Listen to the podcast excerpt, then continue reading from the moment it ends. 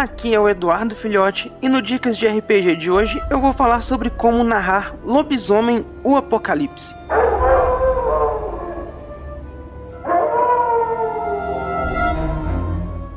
Então, narrar lobisomem é uma coisa até mais simples do que parece, porque lobisomem tem muitas ferramentas que podem ser exploradas para criar boas narrativas, com o principal foco sendo nos dramas pessoais dos personagens e o horror na qual esses personagens estão inseridos dentro do cenário. O lobisomem, ele é um RPG de horror selvagem, então toda a narrativa dele, supostamente dita pelo livro, vai girar ali mais nessas questões do horror, do combate e na na parte selvagem ele lida bastante com questões de mitologia, de outras culturas e tudo mais, trazendo isso para o nosso cenário real, misturando as mitologias que a gente já conhece com novas coisas que são inseridas dentro do próprio contexto do mundo das trevas. Então, se a gente começar pelo básico ali dos personagens, já podemos começar explorando como é a situação da primeira mudança para esses personagens, como isso vai impactar aqueles personagens que são hominídeos ou lupinos e estão passando ali pela primeira mudança, como isso vai acarretar diferenças na sua vida? A forma como eles enxergavam a religião, a política, a sociedade e tudo mais até aquele instante é totalmente transformada a partir do momento em que eles se tornam garous. O que traz esse contato com outra cultura? Como eles vão enxergar essa possibilidade? São questões que podem render boas histórias e boas narrativas. Se você pegar pelo lado de um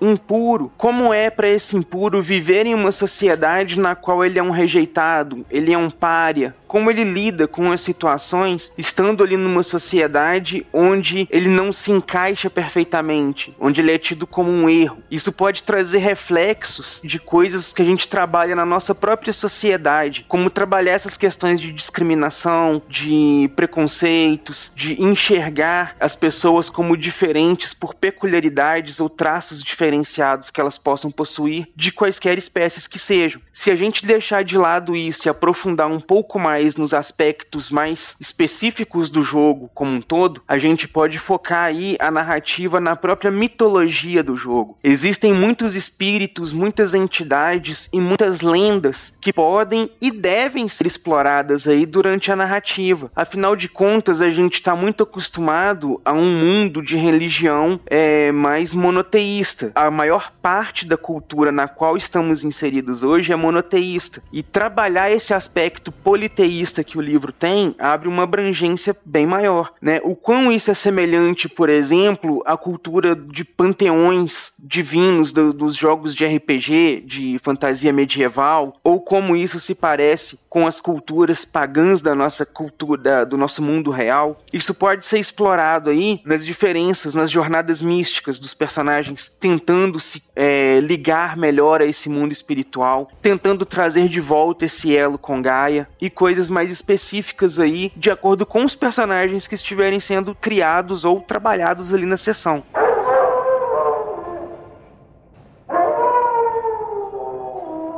Outro ponto também que é muito válido para ser trabalhado em Lobisomem é toda essa questão do ambiente. Afinal de contas, o jogo lida com três forças primordiais ali que são a tríade. Então, uma das forças que vai é, sempre ser explorada é a Wild, que é a força selvagem muito confundida aí com Gaia, né, com a própria natureza. Na verdade, essas duas entidades vão estar sendo aí muito bem exploradas, né, tanto Gaia quanto a Wild. Então isso traz esses, esses debates ecológicos e ambientais para dentro do jogo também. Até que ponto a urbanização, o crescimento desenfreado, a manipulação ambiental e tudo mais está afetando as condições climáticas, a biosfera, o bioma, o que que a extinção de algumas espécies pode estar tá causando. Vale considerar aí que dentro da própria lore do jogo oficial, a tribo dos Bunip, né, uma tribo aí extinta, foi justamente por questões ambi é, ambientais ecológicas do mundo real. Afinal, a criatura, né, o lobo da Tasmânia, que daria origem aí para a tribo dos Bunip, ela foi extinta de verdade. E, então tem essas questões ambientais a serem ligadas também. A própria forma como o Brasil, a América do Sul e essa região região de maior bioma em relação aos Estados Unidos é tratada, a Austrália, a África, tudo isso é retratado no livro com questões também que podem ser mais abordadas. O foco narrativo do livro é muito centrado nos Estados Unidos, mas é possível trazer essa narrativa para dentro da cultura de outros lugares, de outros povos. Na campanha aqui do movimento RPG que a gente trouxe nas lives aí de Mar de Mortos, a gente sediou essa aventura de lobisomem aqui no Brasil, trazendo aspectos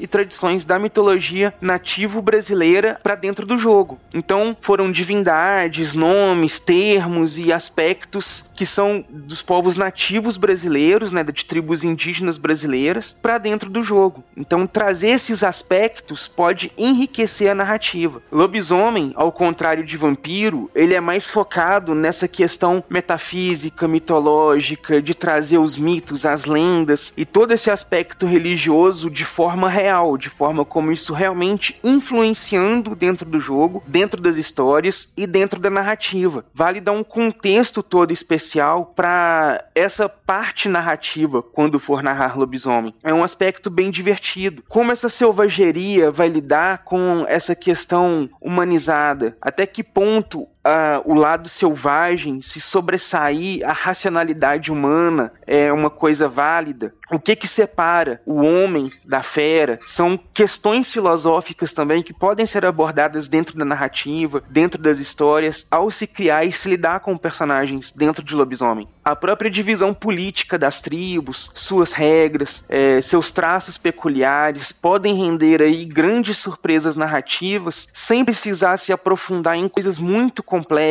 em 50 é, livros e, e, suplementos diferentes para conhecer coisas ali é, que precisa de muita bagagem, né? Coisas simples podem trazer grandes debates. Uma fúria negra próxima de um cria de Fenris, por exemplo, pode trazer um debate sobre né, o quão forte os dois podem ser, as diferenças entre os dois personagens, os pensamentos tribais completamente conflitantes. Os próprios augúrios podem trazer aí também coisas a serem exploradas. Afinal, a personalidade de um personagem de lobisomem, ela é muito explorada e muito focada através dos augúrios. Isso determina muito como o Garou vai agir, vai pensar, as atitudes que ele vai tomar, né? O quanto ele se deixa levar pelas situações. Isso é bem influenciado pelos augúrios. É como se o zodíaco do mundo real fosse os augúrios e realmente influenciassem daquele jeito mesmo nas personalidades, nas peculiaridades dos personagens. Para quem tá mais acostumado com vampiro ou com mago, o augúrio seria equivalente à natureza e o comportamento do Garou. Seria o augúrio que determinaria esses traços. Então, vale também dar um foco nessa parte.